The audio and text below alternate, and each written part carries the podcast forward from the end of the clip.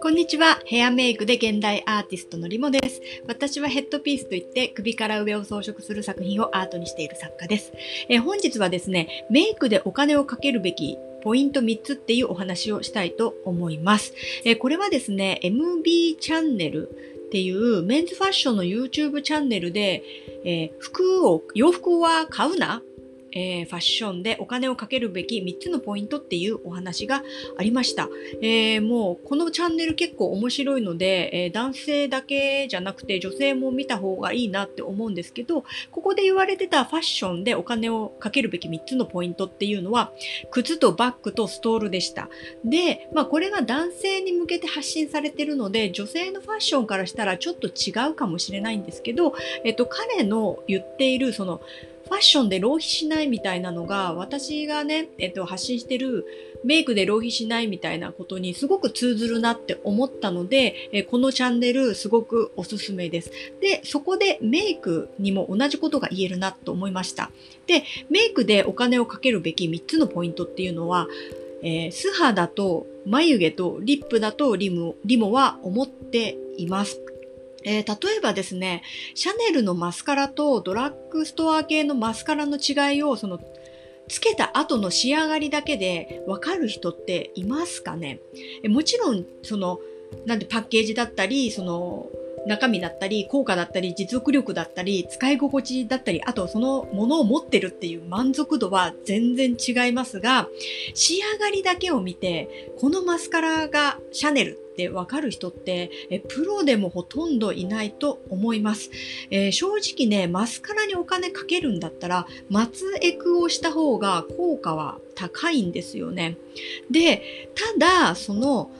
見栄を張りたいとか自己満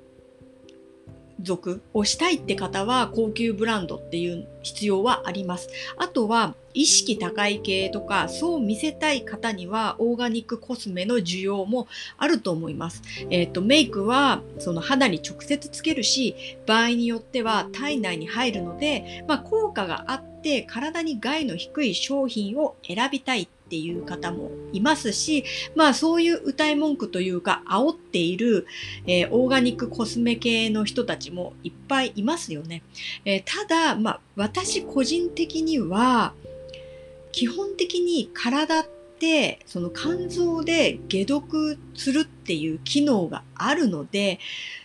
体内にメイクが入るからってそこまでね神経質にならなくても大丈夫っていう気がしています。それよりも健康を維持して肝機能の状態を高めておくっていう方が大切かなって思います、えー、コスメやね、スキンケア用品すべてにお金と時間をかけていたら、えー、キリがないというか、そこがないんですよね。なので、え、ー、と、メイクでお金をかけるべきポイントっていうのは、まず素肌なんですよ。す、え、ー、と、素肌が綺麗だと、大概のことはよく見えます。え次に注意したいのが、眉毛ですね。えー、顔の印象の8割は眉毛が決めるとも言われています。で、最後に何を選ぶかっていうと、リップです。えこれは血色を足すために必要だし、あとは、えっと、女性を魅力的に見せる武器なんですよね。唇っていうのは。はい。えー、なので、お金を使うのであれば、素肌、眉毛、リップに、えー、お金やリソースを使った方がいいです。えー、あと、そもそもメイクにリソースをいっぱい割くのであれば、代わりに代わりというかあのメイクをそこそこにして代わりにヘアスタイルやファッションや体型や姿勢あとは行動などトータルバランスの方にお金と時間をかけた方が印象アップには断然効果的なんですよ。で結局えどこにリソースを割けばいいかっていうことを考えないで自分がなんか気になるみたいなところばっかりねこう追っていくと